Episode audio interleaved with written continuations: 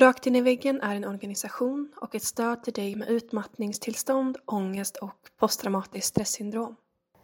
I de här avsnitten som vi kallar för kunskapspodd delar gästen med sig av sin kunskap kring stress och utmattning. Du är varmt välkommen att återkoppla till gästen eller till oss på Rakt in i väggen efter att du har lyssnat på ett avsnitt. Vi hoppas att du får en givande lyssning och tack snälla du för att du tar dig tid att lyssna.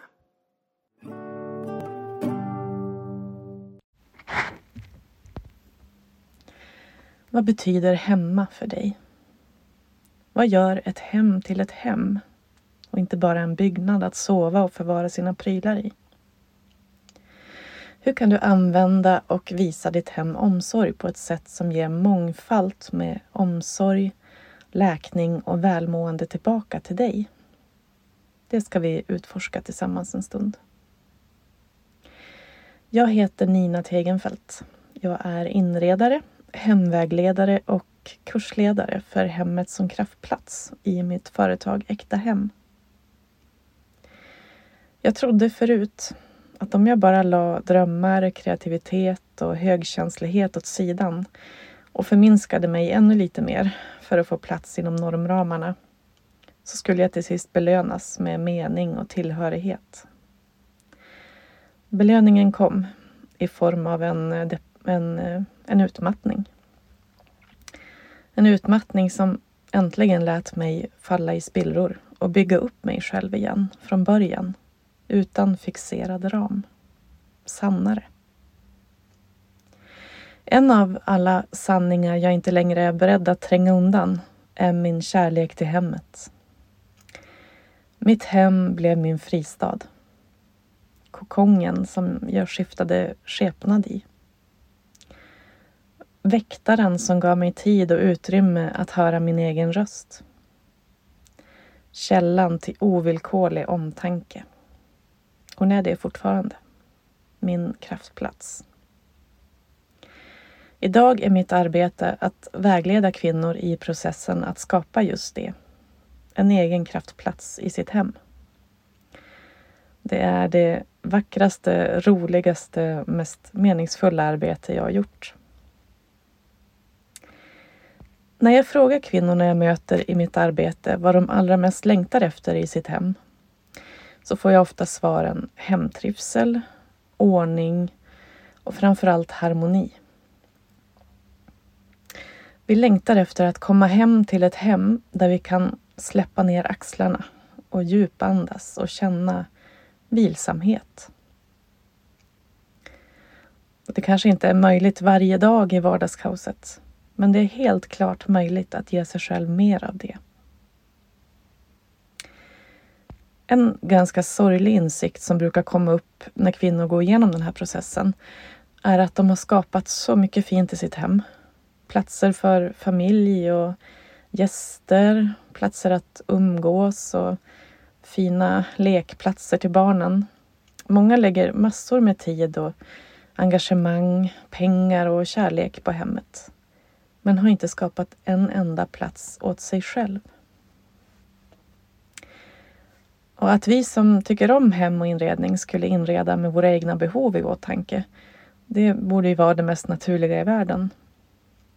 Men ofta väger behoven hos våra nära eller tyckanden från andra tyngre. Det finns väldigt mycket att säga om hur kvinnor genom livet präglas och uppmuntras att finnas för andra även om det sker på bekostnad av sitt eget mående. Men eh, det tänker jag inte fokusera på här och nu. Däremot ska vi kika på det här med tyckanden från andra, att det ofta får så stor betydelse för oss. Medvetet eller omedvetet. Inredningsindustrins trendhets är en stressfaktor som är väldigt svår att stå emot. Det öser över oss, var vi än tittar. Och vi får ofta vår inspiration från stora inredningskonton på sociala medier eller glossiga inredningsmagasin. Och det kan kännas roligt och fint först, men ganska snabbt byts känslan av inspiration till stress och otillräcklighetskänslor av alla ouppnåeliga, perfekta idealhem.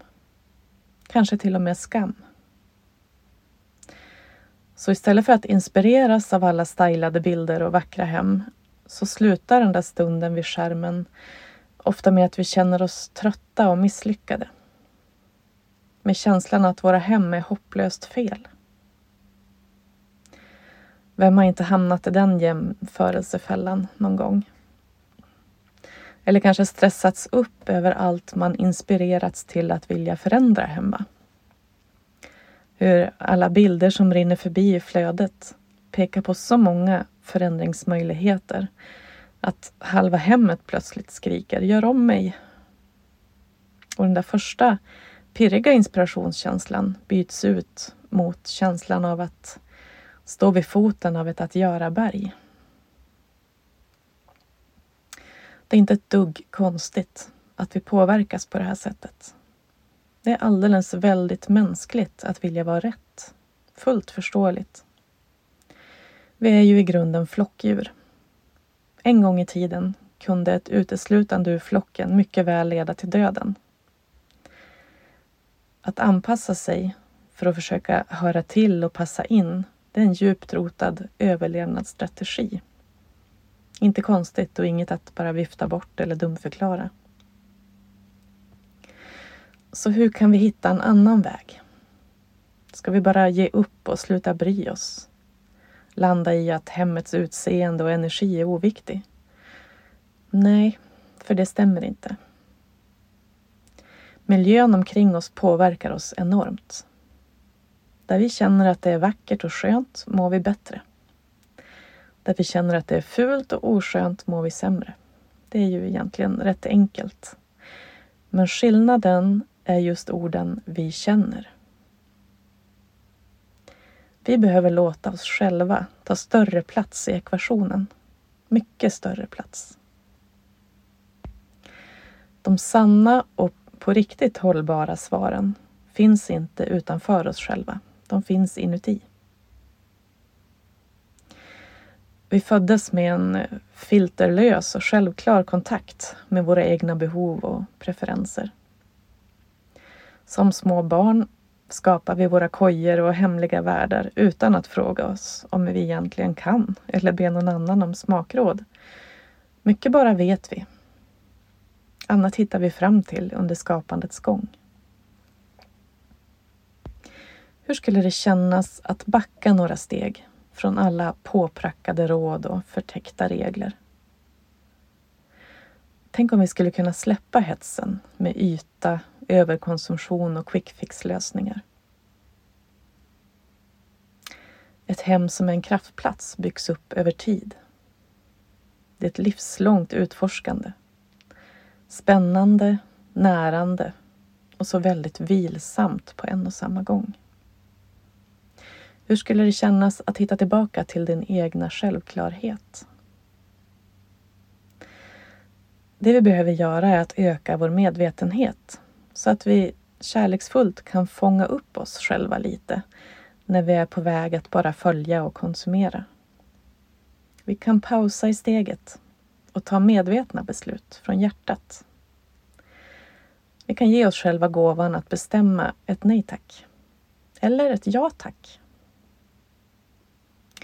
Att bara dras med utan att egentligen ens ha gjort ett riktigt val, det är något helt annat än att veta. Ja, jag lockas av det här. Och det beror kanske på att någon annan har bestämt att det är trendigt. Men jag tycker om det här och väljer det just nu. Det handlar inte om rätt eller fel. Det handlar om att ta tillbaka bestämmanderätten över ditt hem och dig. Med den här medvetenheten på plats kan du sedan sålla fritt bland trenderna och uppmaningarna och inspirationsflödena. Ta till dig det du verkligen tycker om och tror på och glädjas fullt ut åt det och lämna resten. Det är en väldigt skön plats att landa på. Så hur ökar man sin medvetenhet då, kanske du tänker? Det är vad vi gör i kursen Hemmet som kraftplats och jag tänkte berätta lite om de sex stegen som ingår i den här cirkulära processen. Det första och kanske kraftfullaste sättet att tycka om och trivas i sitt hem handlar inte om att köpa någonting eller ens ändra någonting. Det kostar ingenting. Förutom ett öppet sinne och just medvetenhet. Det handlar om att istället för att se sitt hem som ett projekt eller objekt som behöver fixas för att få en så snygg yta som möjligt, börja se sitt hem som en egen individ. Det kan kännas lite ovant och kanske till och med ganska fånigt till en början. Men som sagt, se om du kan ha ett öppet sinne och gör ett försök. Det är väl värt den lilla insatsen. Det här sättet att bemöta hem är något som används på många sätt inom byggnadsvården. Där tar man oftast eh, väldigt stor hänsyn till hemmets personlighet och egenskaper. Man hedrar och bevarar och gläds åt hemmets unika egenskaper och personlighet. Man pratar ju ofta om att gamla hus har själ. Men alla hem har en egen personlighet och själ. De har sina egenskaper, behov, utmaningar, fina sidor och egenheter, precis som vi. Och det finns så mycket fint att hämta i att möta våra hem på det här sättet. För när vi öppnar upp för att se våra hem med ödmjukhet, nyfikenhet och värme, då får vi en samarbetspartner i vårt hemmaskapande. Hemmet får rollen som medkreatör istället för objekt och är liksom med och gör sig själv till sitt allra bästa. Du behöver inte ta alla beslut själv. Att inreda och skapa sitt hem till en närande kraftplats är ett relationsbyggande mellan dig och ditt hem. En relation stärks av äkta omtanke och omvårdnad. Den byggs och fördjupas över tid. Och när vi väljer att prioritera och investera tid och kärlek i den så byggs förtroende och vi kommer varandra närmare på ett sätt som en ytlig, snabb quick fix aldrig kan göra. Ibland är det mest kärleksfulla att laga och hjälpa så gott man kan. Ibland är det mest kärleksfulla att låta hemmet vara, precis som hon är. Att inte konstant försöka förbättra och måla över och släta ut och slipa bort. När vi kan se på våra operfekta hem och saker med ömhet och acceptans, då kanske vi lättare kan se på oss själva med samma varma blick. Steg två i processen handlar om att gå på djupet i vad du längtar efter och behöver just nu. Att veta och uttrycka vad man behöver låter kanske ganska lätt. Vi föds ju alla med den där självklara kontakten med våra behov och har som regel inga problem med att uttrycka dem. Men så händer något under livets gång. Och i en värld där det applåderas när en kvinna sätter sina behov åt sidan för att finnas till för andras behov så är det väldigt lätt hänt att vi skadar den naturliga kontakten med våra behov. När vi ska skapa vår kraftplats är det avgörande att hitta tillbaka till den kontakten. Att ta med sin längtan och sina behov i skapandet av kraftplatsen handlar inte om att sätta en liten guldkant av självomtanke på sitt hem. Utan det handlar om att bygga själva grunden som kraftplatsen står på. Utan den grunden, stommen, så blir skapandet av hemmet mest ett oändligt lappande och lagande och putsande på den där rangliga ytan för att täcka över hålen. Så hur hittar vi in till vad vår längtan är? Och vad den egentligen står för. Hur vet vi vad våra behov är? Vi kan behöva stanna upp lite. Det kan ta tid och medvetet lyssnande att hitta tillbaka till den där inre rösten som vet. Den talar oftast lägre och mjukare än den där skräniga inre kritiken som tycker vi måste prestera A, B och C innan vi ens får börja fundera på vår längtan. Det är vanligt att vi kan se vad vi skulle behöva i hemmet, liksom på ytan. Bättre förvaring, mindre stök och så vidare. Och det är bra exempel på vad vi upplever skulle göra bäst skillnad i våra hem. Men det intressanta kommer när vi tittar djupare på vad den längtan egentligen grundar sig i. Det finns ett citat eller ett uttryck som går ungefär så här. Bakom varje beteende finns en känsla. Bakom varje känsla finns ett behov. Och när vi lägger fokus på att möta det behovet istället för att försöka ändra beteendet, då läker vi orsaken och inte symptomen. Behovet bakom längtan, det är där vi hittar ledtrådarna till hur vi sedan kan skapa kraftplatser hemma som känns som en andra hud att vara i. Det tredje steget heter unna dig begränsningar. Det kan vara lite utmanande att ta till sig. Unna dig begränsningar, det låter lite motsägelsefullt. Men jag vågar lova att det är väl värt det.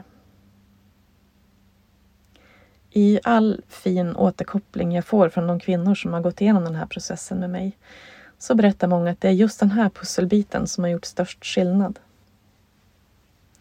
Det handlar om att vara ärlig mot dig själv kring hur dina förutsättningar ser ut just nu. Vad gäller till exempel tid, pengar, utrymme och energi. Och unna dig begränsningar där det behövs. Alla har vi väl redan begränsningar i någon form kring de här faktorerna. Det står inte i vägen för att skapa din kraftplats. Tvärtom faktiskt. Att ha oändligt med möjligheter, det låter ju optimalt. Men vad det gäller just kreativitet är det faktiskt snarare en nackdel. När valen är för många får vi svårt att ta beslut. Efter att vi ändå har gjort ett val till sist så vill gärna tanken Tänk om det hade kunnat bli ännu bättre komma smygande. Kanske slår vi till och med lite på oss själva för att vi inte riktigt kan få till det trots alla möjligheter. Men om möjligheterna är oändliga så skapar vi förväntningar som är omöjliga att leva upp till och blir därför aldrig nöjda. Vi jagar och jagar och jagar vidare. Allt tröttare och med allt sämre självkänsla. Ska det vara så svårt att få till? Om vi däremot kan landa i och acceptera hur våra förutsättningar ser ut just i detta nu och kanske till och med se det fina med begränsningarna. Om vi inte längre behöver vänta på att ha mer, orka mer, kunna mer, vara mer. Vilka möjligheter öppnas då upp? Begränsningar är nämligen näring åt fantasin och kreativiteten. Det påminner lite om hur ett barn kan ha ett rum fullt med leksaker och ändå inte tyckas ha något att göra. Man kan skapa en hel värld när utbudet har begränsats till en plätt med sand och några pinnar och blad. Och när vi väl lyckats lära om så blir det så mycket mer tillfredsställande och roligt att skapa i sitt hem. Friare, trots begränsningarna, lustigt nog. Vi får skapa med en öppenhet och en nyfikenhet och nytänkande som vi lätt tappar när vi har eller suktar efter mer. Och som bonus så blir både resan och resultatet så mycket mer hållbart för både oss och vår planet. Och det bästa i allt det här, när vi slutar jaga efter mer så kan vi lättare känna oss förnöjda. Visst är det ett skönt ord? Ett område där det är extra viktigt att unna sig begränsningar är energi, ork. Därför är en, en del av processen dedikerad till att begränsa hur stor del av hemmet man ska ta sig an. För att tänka att nu ska jag göra hela mitt hem till min kraftplats, det ger ju stresspåslag direkt. Så småningom, när det här tänket och sättet att använda sitt hem breder ut sig så kanske det blir så. Men till en början brukar jag rekommendera absolut max ett rum och helst mindre än så. Eftersom du lyssnar på den här podden gissar jag att du är eller kanske balanserar på gränsen till utmattning. Och då blir det ju såklart extra viktigt att göra det här så litet, enkelt och närande som möjligt. Det kan räcka med en liten hörna i ett rum eller kanske den egna sovplatsen. Bara din sänghalva eller din säng, nattduksbord och väggen intill. Det är ett helt perfekt ställe att börja på. Särskilt i en utmattning, när vila och sömn är avgörande för att få börja må bättre. Ge omtanke om dig själv genom att unna dig sköna begränsningar. Låta det ta tid och ta ett litet steg i taget. När du har tittat på de här tre faktorerna nu, vem ditt hem är, vad du behöver och hur dina förutsättningar och begränsningar ser ut just nu. Då först är det dags att bli lite mer handgriplig och börja göra skiften i det yttre, i hemmet. Genom att fråga dig om det är någonting som står i vägen för känslan du längtar efter på din kraftplats. Att rensa och rena. Och nu menar jag inte på det sätt som ofta uppmuntras att du ska liksom kavla upp ärmarna, bara bestämma dig och rensa bort allt du inte använder med hjälp av din viljestyrka. Utan vi jobbar även här med långsiktighet, känsla, varsamhet, omtanke om dig och ditt hem. Man pratar ju ofta om att rensa för att få in ny och lätt energi, skapa utrymme för något nytt att komma in i sitt liv. Vilket ju är jättehärligt när det är det man behöver. För just då det handlar om att rensa så får vi inte glömma den delen vi pratade om förut. Vad behöver du just nu? Och är vägen dit för dig ny och flödande energi? Då jag blev sjukskriven för utmattning så gick all min kraft åt till att ta mig ur sängen. Få i mig någon form av föda, någorlunda fungera. I det läget hade ny och flödande energi inte varit hjälpsamt. Det enda jag ville ha var stillhet. Kan inte allt bara stå blickstilla? Världen och mina ångestfyllda tankar rusade redan i okontrollerad fart. Jag ville åtminstone ha ett hem där allt stod lugnt och med den där trygga som vanligt-känslan. Till och med lite stagnation kändes skönt då. Sen, när jag sakta började komma på fötter, upplevde jag att jag inte klarade av någon röra.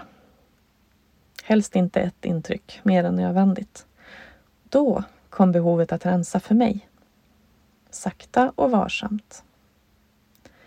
Behovet bakom var fortfarande inte ny och flödande energi. Det hade inte gett mig en skön frihetskänsla utan mer känts som att tappa fotfästet i allt det oroliga faktiskt. Utan behovet var lättnad. Jag behövde fortfarande stillhet men längtade också efter att rensa bort intryck för att det kändes vilsamt. Hade jag fått det där klassiska rådet som du säkert har hört, att bara behålla det som gav mig spark of joy, glädje, så hade det känts lite som ett hån just då faktiskt. Och hade jag lytt det rådet så hade det nog varit väldigt tomt här hemma nu i så fall, eftersom glädje var en så avlägsen känsla. Att rensa kan vara ett fantastiskt sätt att bana väg för glädje och frihetskänsla. Det kan också vara en form av ritual när man står i en förändring i livet. Det kan vara en del av ett sorgarbete till följd av ett avslut i ens liv. Och det kan vara en form av välkomnande när man står inför en nystart. Att rensa kan vara så enormt välgörande, till och med läkande. När det görs med utgångspunkten vad behöver jag just nu? Vad längtar jag efter och vad står i vägen för den längtan? Alla svar och alla känslor är tillåtna här, inte bara glädje.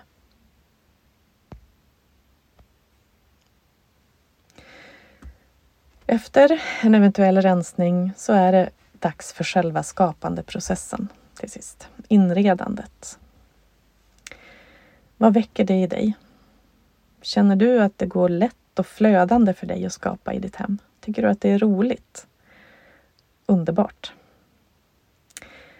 Känner du att det är ganska svårt och utmanande och att du inte riktigt får till det?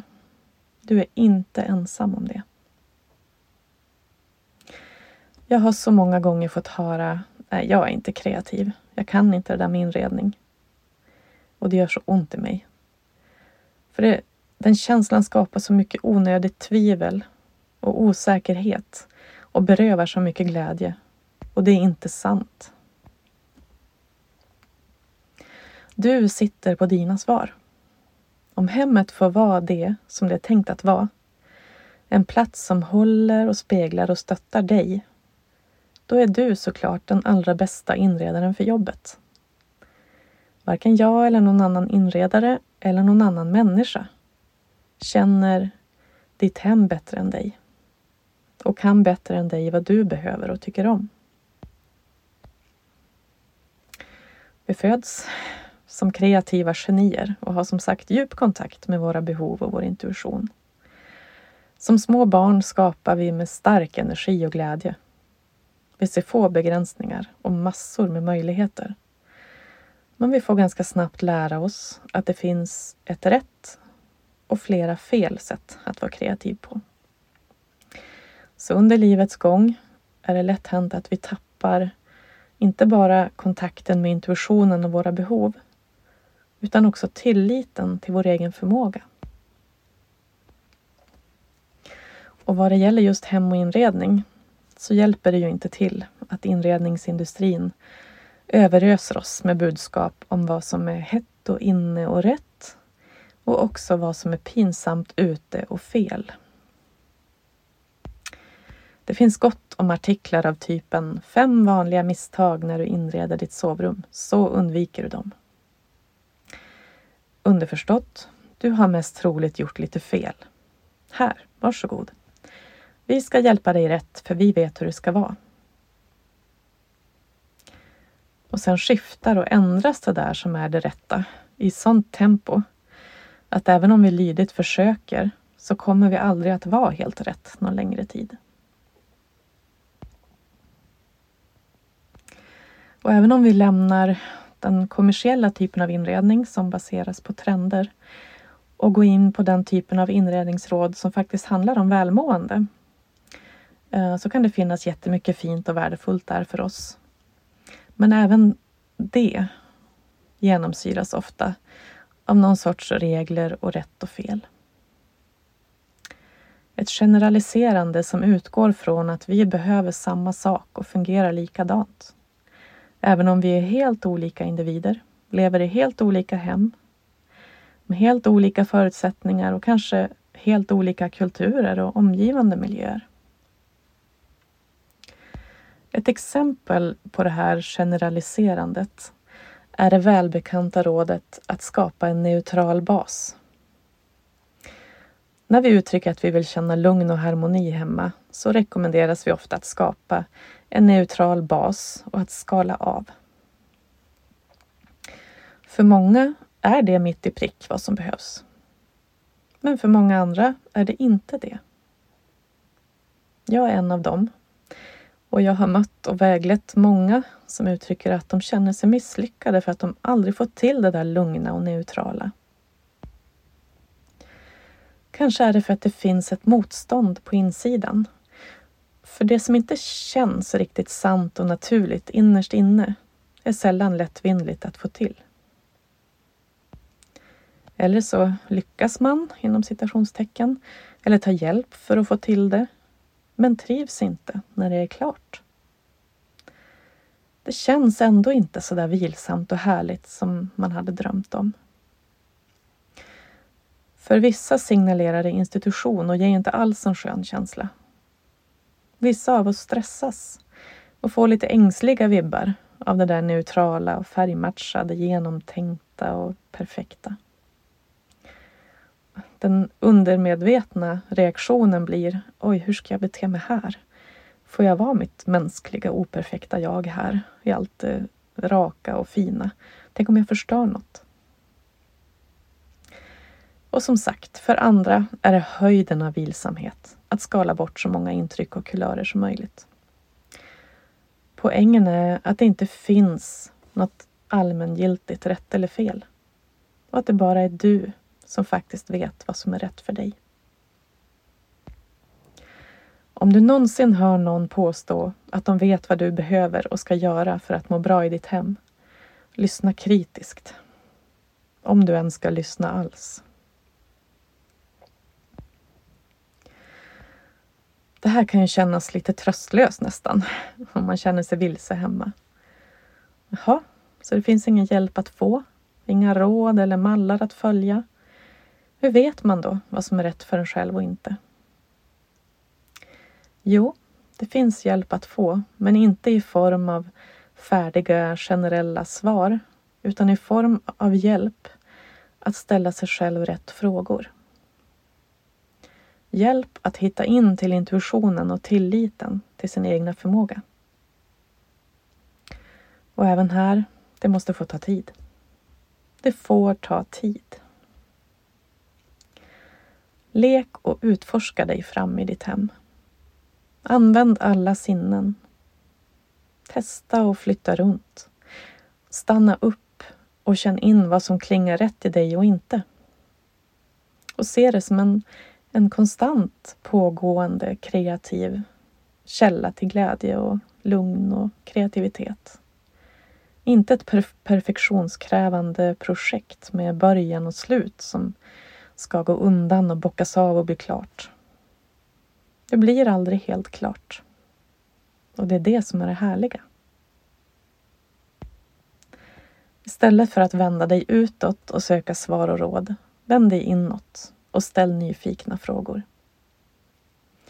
Släpp fram den där inre medfödda superkreatören som har självklar kontakt med vad du behöver och tycker om. Våga testa att inreda ditt hem med hjärtat och känslan, inte bara ögonen och hjärnan. Det finns inga rätt och fel inom inredning. Det som är rätt för en person är fel för en annan. Du behöver inte följa några regler, utom en. Känns det rätt så är det rätt. Lita på det.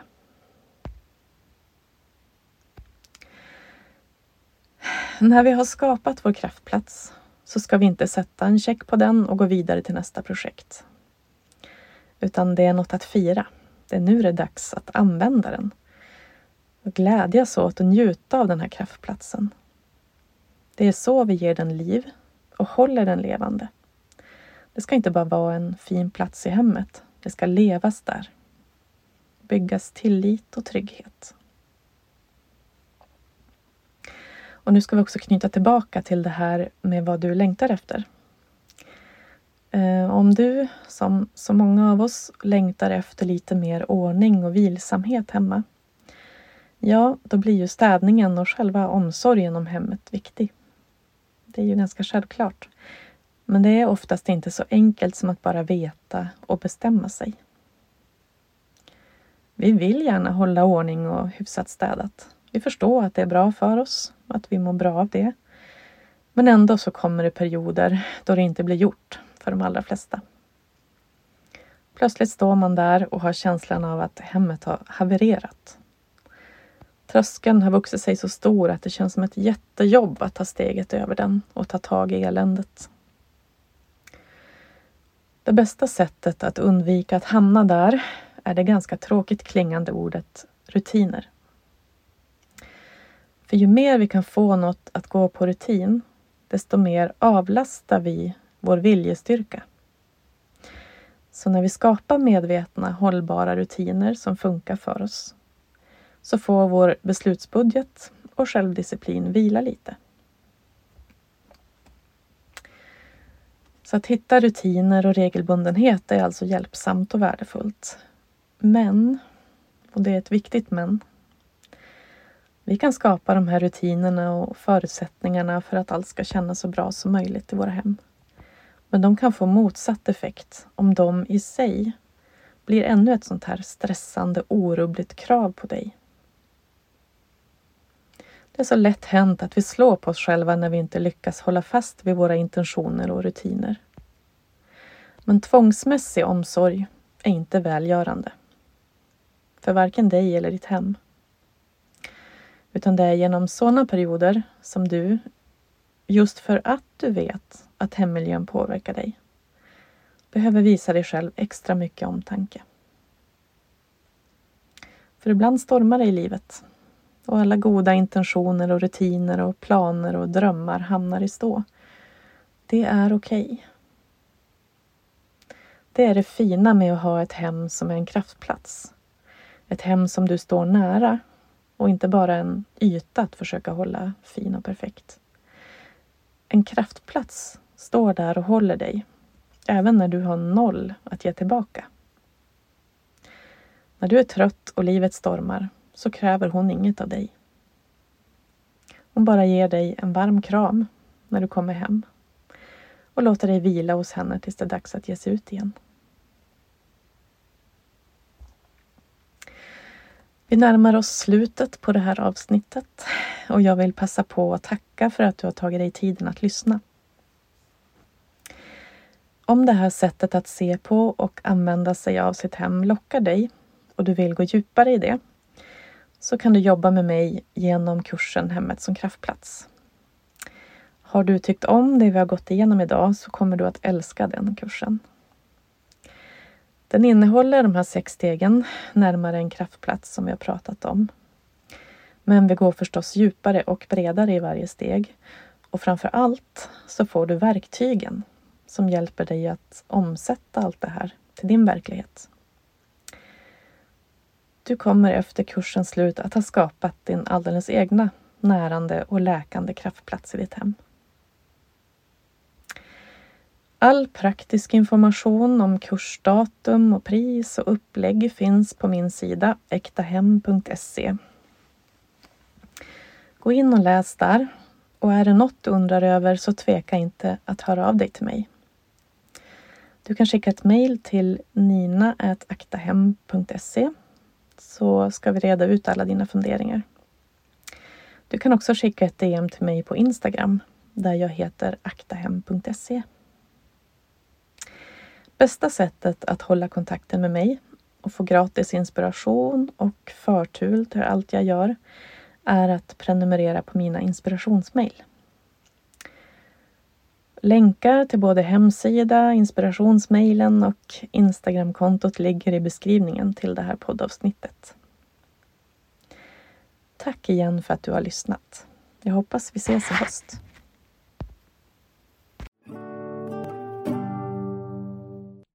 Vill du också medverka i Rakt in i väggens podcast? Besök i så fall vår hemsida för mer information på www.raktiniveggen.se medverkan. Om du vill tipsa oss om en poddgäst eller om du har en fråga eller synpunkt på det vi gör så kan du alltid mejla oss på info raktinivaggen.se för att få svar.